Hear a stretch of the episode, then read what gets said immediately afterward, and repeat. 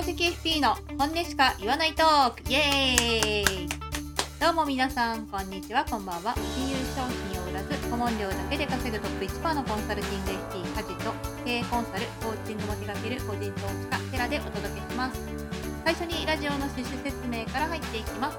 え私たち2人は、え金融商品の販売を一切していませんだからこそ金融機関に忖度なしの正直意見が言えるということで、金融業界の裏話かえーお客様と接する長いキャリアの間、まあ現場で起こったあるあるな話とか裏話皆さんにお伝えしていき一緒に成長していこうそういう趣旨のラジオになっております。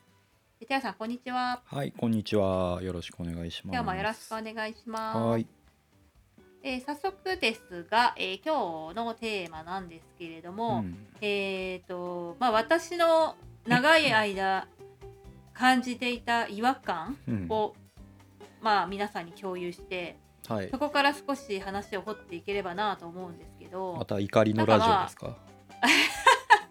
そんな怒りというかどっちかというと気持ち悪って思ってたはい。もやっとしたものをうん。なんか言語化してみようかなってはいふと思ったんですよ。はいはい。なんか、えー私ね Facebook とかやっているんですけど、うんまああの仕事で別に仕事で使ってるってわけじゃないんです。けどどうしても Facebook って、うん。あの仕事で使われてる方も多いので、まあ、ほぼ仕事かね、えーおじさんおばさんのドヤ投稿の場だよねあれね。そうそうそうそう。だから友達できる友達がやっぱり業界の人ばっかりなんですよ、ん。だから私多分5600人ぐらい友達がいるんですけどその中ほとんどやっぱ不動産、F、あまあ FP とかうん。保険業界とか同じその金融業界の人とかとつながってると。でまあうん。Facebook のいいところなんですけどそれなりに著名な方とかもお知り合いともと Facebook 上のお友達はい。としているっていうような状況なんいつですね。もね偉いだから人と友達だって話が出てくるからね梶さんの話でね。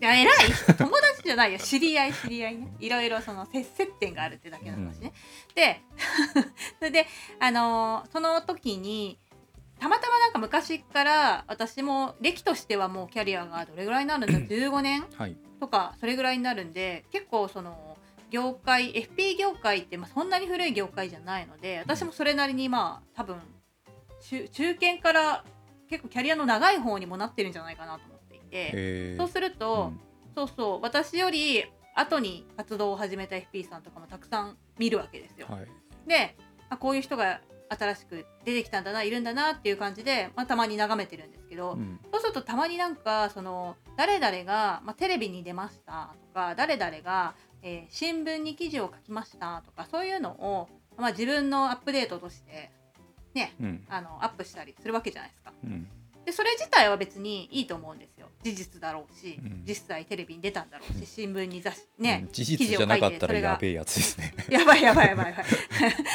載ったんだろうし、うん。あそれはいいんだけどなんかそういう時の取り巻きというか周りの反応がうん。なんていうの普段のその人の5倍とかうん。ぐらいの「いいね」とかコメントがもう乱立するみたいな「おめでとうございます」はいはい。すごいですね、はいはい。とかもういいねも何百とかついたりして普段はその人のいいねなんて10とかしかつかないのに、うん。あのメディアに出ましたっていうやつをまるで結婚しましたかのようなうん。お祝いムードになるわけですよ。はいパーティー会場なんじゃないですかだから。SNS 上は。それにうん。いいとか悪いじゃなくてすごく気持ち悪さを感じてて昔から。何なのこのかなんかすごういん。大騒ぎっぷりみたいなので。う、んお気持ち悪いと思ってて、うん。なんかそれを、まあ、テラに話したうんんだよね。うん。で何なんだろうねっていうこの違和感みたいな話をしたら結局まあなんかなんていうのかなやっぱテレビとか雑誌や新聞に載ることがなんていうか偉いというかうん。なんか2ランクぐらいランクがその人の格が上がったみたいなそういう取り方を？わかんないけどうん。か格ね。そうが上がったみたいなそういううん。取り受け取り方を周りが、うん。本人は知らんよ。本人は知らんけど周りがするんだなっていう。うん。でも一方で私なんかは別にテレビや雑誌や新聞って、まあ、人脈があったり出たいですっていう熱意を持って人脈を形成していくと結構出れたりすると思うんですよ。うん。そんなに難しくないうん。と思うのね。うんあのさすがにねレギュラー番組のコメンテーターとかはすごい難しいと思うけどそうじゃない例えば専門家に聞いてみましたみたいなんだったら私も出たことあるしうん。そういうのは本当簡単だし超なんか緩いというか私が何者かの裏も取らないで採用するみたいなそういう感じだったから、うん。ほんと緩いしなんかそれを知ってるからかわかんないけど大してそんな難しくないしだ出たからって言ってこの人がものすごい信用に値するかってわかんないし、うんまあ、記事とかも無料でいいんならいくらでも載せられるしうん。なんかそれでなんかすごいとか偉いとかもう気持ち悪いというふうに思ったわけですよ。ほうほう。なんでもうそのうん。周りの人はそういう反応をするのかなっていうのがちょっと私の感じた違和感ってことですね。なるほど。その人自身ではなくて周りに対してそうあのそ喧嘩を売ってるってことですよね今。売ってないんだけど 気持ち悪いななんで私は全然そう思わないから、はい。私と違う考えの人が大勢いてうん。何なんだこれはっていう思ってるってこと。うんなるほどね。まあ確かにそのね、なんかメディア出ました系はよくあるしなんていうの、うん。そのえっ、と個人で起業しましたみたいな人でなんか一うん。個箔つけるためにね、とりあえず一個本出してみようかっていうのはいあるよねよくね、うんうん本出版しましたってい思うでそれが名刺代わりになるしみたいな話を、まあ、されることはいっぱいあるんだけど、うん。まあ、そういうのをもてはやすのが気持ち悪いと。そうそうそう。周りの反応が、うん。なんていうのかな。すごい評価を実際のうん行動に対して評価をしすぎる。例えばなんか国民栄誉賞取りましたとかだったらさ それってすごいことだしレアだし、称賛されるのは分かるで金メダル取りましたとかならうね、ん。それがなんかテレビに出ました？雑誌に記事が載りました？そんなすごいことじゃなくね？みたいな。なのになんだこの称賛ぶりは？みたいな。わかるいやなんか僕あんまりそういうの見ないから、あそっか。まあ、ね、そういう場に友友達友達いないからね。そうう。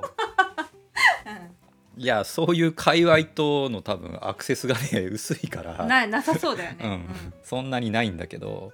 まあなんか言わんとすることはなんとなく雰囲気としては分かるっちゃ分かる、うん。ううん。んでちなみにそれを梶さんはそういうメディアに出ました系の話聞いた時はどういう反応するんですか、何にする？するなんだ。あなんか、うん。あるじゃんその行列に並びたくない本能みたいなのちょっと私もちょっと曲がってるからへそ曲がりだから。あうさ、ん。だからふすごいいいなんかあ出たんだねって、うん。それそこに良かったね悪かったねとかいう感情もまあ良かったねぐらいの感情はあるけど、うん。あ出たんだねっていう。はい。って感じはい。っていう感じ。そうそう、ああなるほどなるほど。うん。まあ逆になんかその、はい。き他の人のうん。きょなんていうの？賛同ぶりにちょっと引きながらうん。閉じるみたいな。まああれじゃないですか。あのフェイスブックとか界隈だとさっき言ったようにさビジネス利用してるおじさん、おばさんばっかりだと思うんでうんうん。なんていうの？そういう文化。みんな自分がビジネスやってるから。ななんか誰かが一個サクセスしましたみたいになったらウェイみたいな。ああそれこそお祝いなんだね。そうパーティーなんじゃない？っていうのがちょっと思うかな。なるほどね。そっか。ああそれだったらなんとなくわかる。専門家同士だからね。そうそうそうそうそう。うんうん。あの人がメディアでも「おおすごいですね。じゃあ僕も頑張ります」みたいな。なるほどなるほどなるほど。よくわかんないけど。頑張るところなのかな？わかんないけど。いやこうあれじゃないですか。うまく成功するためのステップを歩んでるっていう、ああそうか。そういうことか。なるほどなるほど。うん、そっか、うん。そうだよね。普通の人はやっぱステップとして、うん。まあ、有名になって有名になったら集客できてみたいなステップなんだね。あーまた集客の面で言うとあの、うんまあよしあしっちゃよしあしなんだけどいわゆるこう一般消費者向けだとさそういうホームページとかのその経歴にさメディアに出た経歴とかも載せるじゃないですか大体。載せる。どこどこにね取り上げられましたとか。だからさ私さ自分もやってったことあるし もしかしたら今もやってるかもしれないけど、うん。気持ち悪いんだよね。なんかそれを書いてる自分も。わかる？あ そうなの。何なんだろうね。うん。なんでこんなことを書かなければいけないんだと思いながら。ちなみに僕もねあんまりそういうの興味全くないんですよ、ね結構表にあんま出たくないタイプなんで、うんうんうんうんうんうんうんそうなんだよ。まあだからその梶さんが言うのも分かるしううん。で一方で僕ビジネスの方の話とかも当然、あのお客さんにしたりするところもあある中でマーケティング的な話で言うと、あの要は一般消費者の人に対しての、なんだろう信用度信頼度っていうのは、うん。やっぱそのメディアの履歴とか載せると上がるわけですよ。そうなんだようね。ん。この人ははあ信用できそうっていうふうに思われる一応一要素ではあるから、うん。まあだそれを取りに行くっていうのはまあ確かに戦略というかねそういう話合理的なは判断としては分かる。分かるけど、うんなんか一方でねそういうメディアに出ましたとか分かりやすいそういう勲章みたいなものを、うん。うん。あーそのさっきのねあの Facebook では 多分なんていうのあえて称賛してる人も多いとは思うんだけど、うん。やっぱり本当にあすごいって思う人その消費者が信用する部分とかは含めるとあると思うんですよ。あこの人メディアに出てんだ、そういうところであのうん。記事載せてんだっていうのでだそういうふうにやっぱり純粋に思っちゃう人は、うん。まあ、これまたねど誰かに喧嘩を売るかもしれないですけど僕はやっぱ目、うん。見る目がない人だと思っちゃうんですよね。うんうんうんうんうん自動的に。それはどうして？いやだって表面でしか見てないじゃないですか基本的に。そうだよね。うん、でだ。さらに言うとそのメディアに出てるっていうことでは僕の中では全く何の評価にもつながってなくて、そうなんだよ。むしろうさんくせえって思うそうなんだよね。ぐらいの話なんで。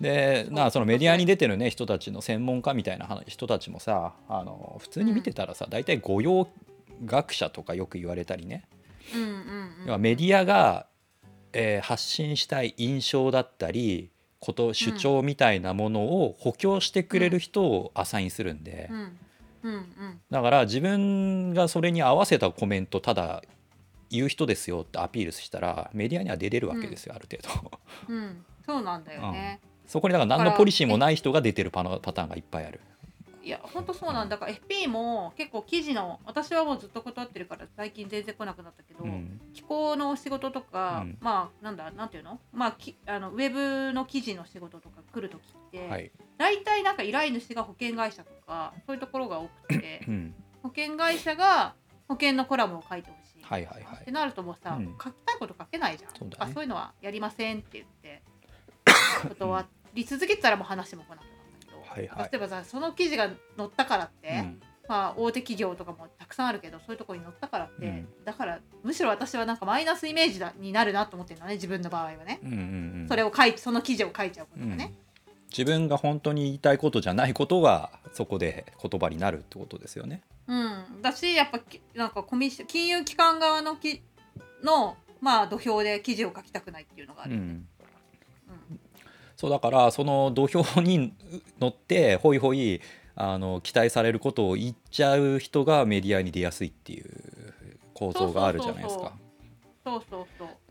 だからそのことを知らず知らずっていうかまあ想像力もない中で、うん。あの受け売りで「あこの人メディアに出てるんだ、すごい人ですね」で仕事も依頼してみようとか相談してみようとか思っちゃうのは、あーまあ前回前々回のその投資とかの話でも同じですけどやっぱセンスがないんですよ、根本的に。うん。僕から言わせてもらうとね。うん。見る目がないしセンスがないし、あのうん。やっぱりいいあの人に会いづらいよね。で騙されやすい人だと思うんですよ、そういう人って。うん。うん。うん。だまあね投資の話とか前回とかしてた中でさやっぱりいろんな投資のさ詐欺まで言わないけどさ損するネタっていっぱいあるじゃないですか。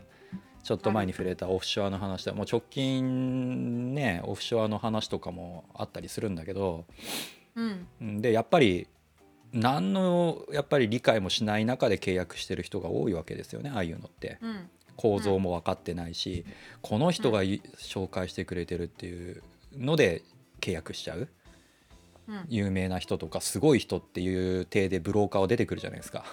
うん。あの手の勧誘してる。ねえ。だマルチビジネスとかと同じですよね。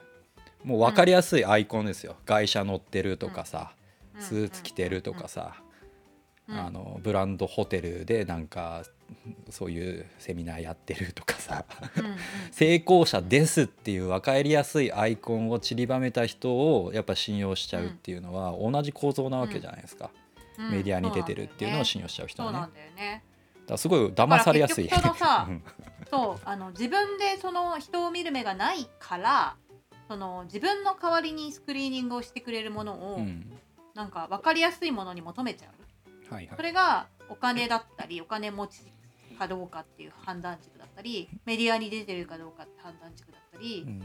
っていう。でそこは玉石混合絶対じゃあそれが間違ってるわけじゃないんだけど玉石混合だからそこからもう一歩二歩踏み込んでその人の話してる内容をきちんとうん。噛み砕いて理解したりとか、出てる記事をしっかり読んで何が書いてあるかを理解したりとかその上で本来は判断しなきゃいけないのにそれをしないでうん。なんていうのもてはやすっていうのは、私は間違ってる危険危険間違ってる。お超危険怒ってますね。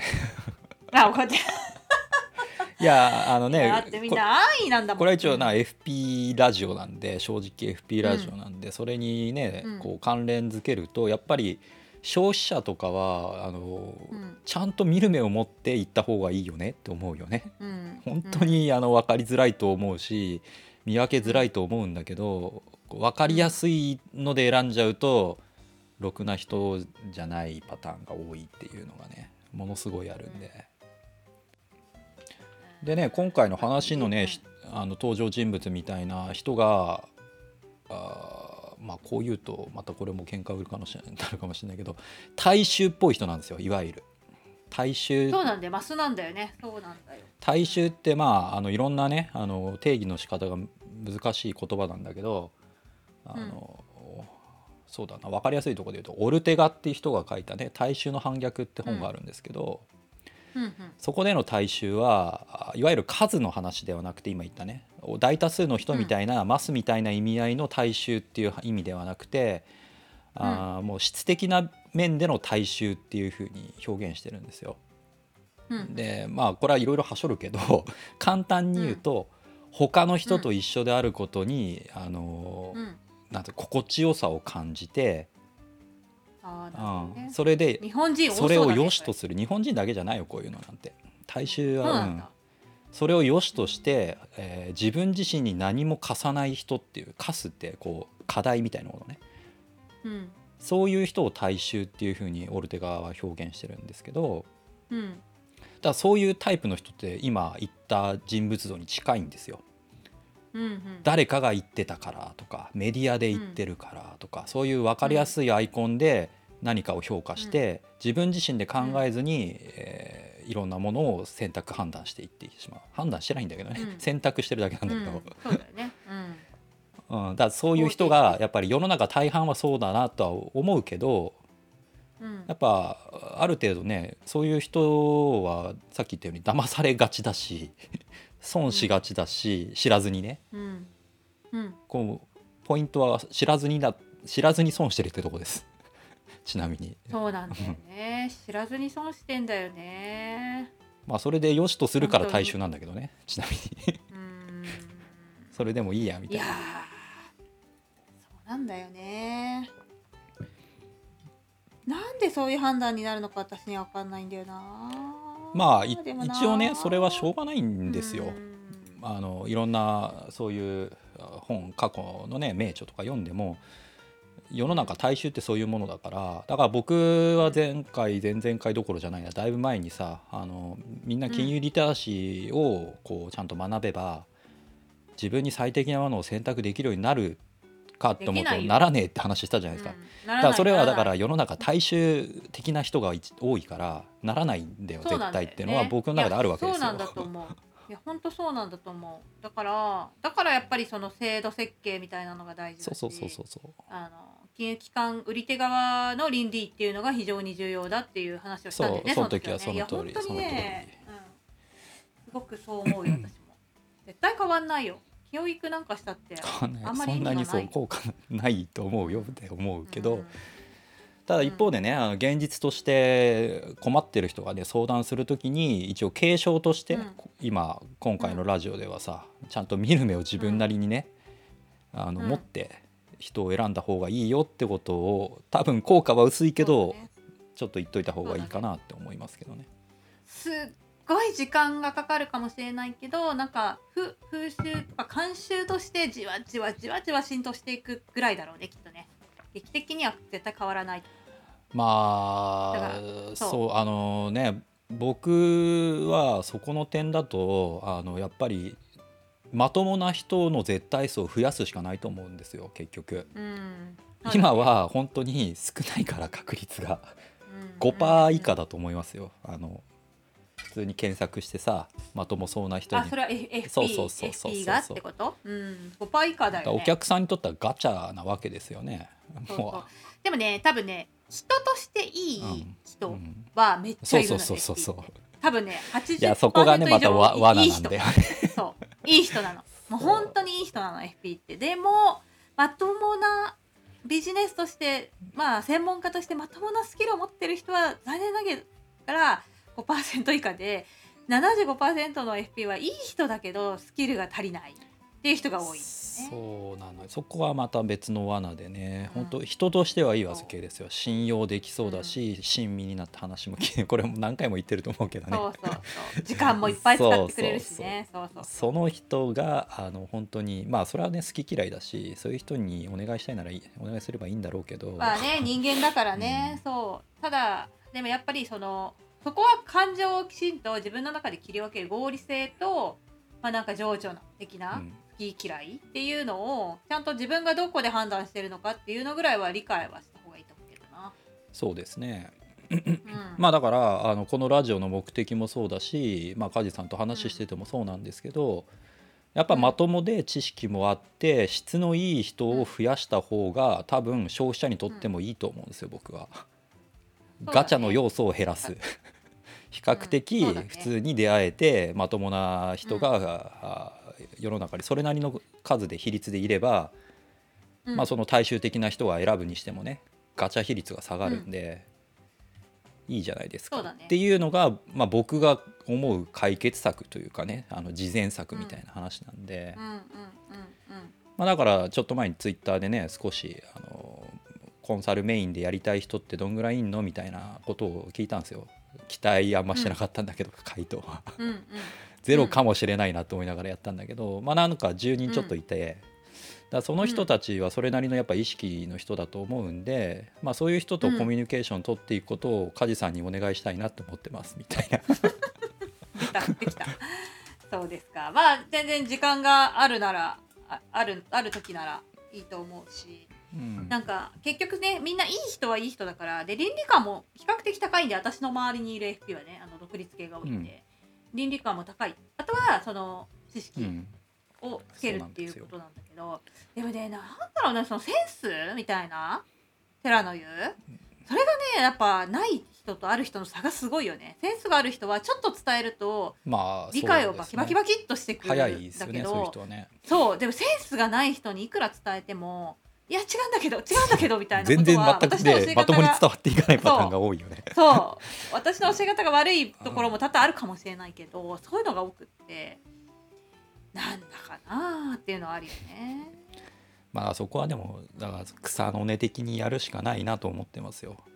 そうだね。で消費者側をガラッと変えるのはさっきから言ってるように無理なんでっていうかそれは、あの期待しない方がいいんで、うんうんちょっと頑張ろうねってちょこちょこ言うぐらいでやっぱり変えるべきは、そのいい比率人の比率を上げる方が早いし効果的だと僕は思いますけどね。そうだね。うんなるほど。じゃあこの違和感はね Facebook をあまり見ないっていうことでそうですね 僕はまあだから見ないから分かんないけどねそういう感覚は。そうだよね。うん、見ない方がいいかもしれないね。あまあ大して見てないけどね。だってツイッターとかもまあほとんど見れまあ、ない。あとだからパーティー会場だと思えばいいんですよ。まあね、うん、そういうふうに思うようにそするわう。花束送るでしょみたいな。そうなんだよね。なんか年々なんかそういう違和感が増えてきて、なんだろうね。あんまり本音本音というか思ったことを言うと周りから人がいなくなっちゃいあれじゃないですかそうで老害化してんじゃん老害化 老害ってやつまだあやばいね。本当ね。でも人には押し付けないようにしてるから言わないもん、うん。もうここでこここで発散してるからいいの。ここで発散してるんだ。そうここで発散してるの。いやーでも老害化は本当に気をつけた方がいいですよ、あのーそうだよんね。それはね、なんか老害っうん。てなん老害ってさ結局その人の話を聞かないことだと思うんだよね私いろんな定義はあるけど、まあそれも入るしそのうん。例えばね、何か聞いたら全部否定的うにん。持論を語り出すみたいな、ああなるほど、ね、そういう。やだからそれも、うそれもさほら人の話を聞いてないじゃん。そっちの話をね、にい一一理あるよねとかさそういう耳の、うんうん。耳の向け方じゃないじゃん、うん。それはダメだよね、そうですね、うん、そこは気をつけてる。どんな人の話にうん。も何か得るものがあるかもしれないって思いながらイライラしながら イライラしてたら入っていかないと思います。そうそうなの。でもねほんと最近多くってまあこのラジオあまあいいや、まあ、言うとやるけどだ話の長い人とかはもう最近ブツッときちゃう。それで「ごめん何が言いたいの?」とかって聞いちゃう時があるよ。だってわかんないんだもん老害化してますよしてるよねちょっと注意して、う うん。ん、やばいよね若い人とかと話したりするときは気をつけた方がいいですよ、そうだよね。ほんとそうだよね。結論から言ってくれるとか言い出しそうだもん私、うん。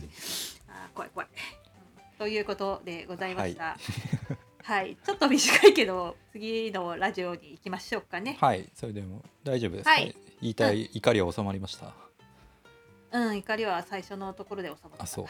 あとはなんか諦諦めに入ってまいりました大丈夫です。まあだから世の中をもうちょっと広く見るっていうのはありですよ。さっき言ったさオルテガの本とかなんて読んだことないと思うから、梶さんも、ないない。うんないない、うん。そんな分厚い本読めない私。そんな分厚くないと思うよ。読みづらさは、それこそ平積みの本とかと比べると全然読みづらいとは思うけど全然でも読めるレベルだよ。読みづらいのいっぱい本当に読めないからね。うん哲学書とかなんてマジで読めないから、ああ無理無理無理。1ページ2私ソフィページ読むのに3日ぐらいかかるから、そうでしょ？そうでしょ？私ソフィーの世界ですら無理だったからね。うん。はい。という感じでございます。はい、はい。じゃあ今日のラジオはそろそろ終わりのお時間とさせていただきます、え今日はここまで聞いてくれてありがとうございました。このラジオは毎週木曜日に更新をしています。お気に入り登録をしていただけると更新の通知が届くと思いますのでぜひお気に入り登録の方お願いしますち Twitter のアカウントも持っていてえっ、と主にテラがつぶやいております家事もたまにつぶやきますなのであの Twitter の方もフォローしていただけると嬉しいです。えーまたエピソードを聞いての感想をですね、まあ、Twitter でもいいですし、Apple Podcast のレビューなどで書いていただけると、え継続のモチベーションにつながるのでよろしくお願いします。えー質問もあの募集中ですので、えー、また質問の方もお待ちしております。それでは今週も正直に生きていきましょう。バイバイ。はい、さよなら。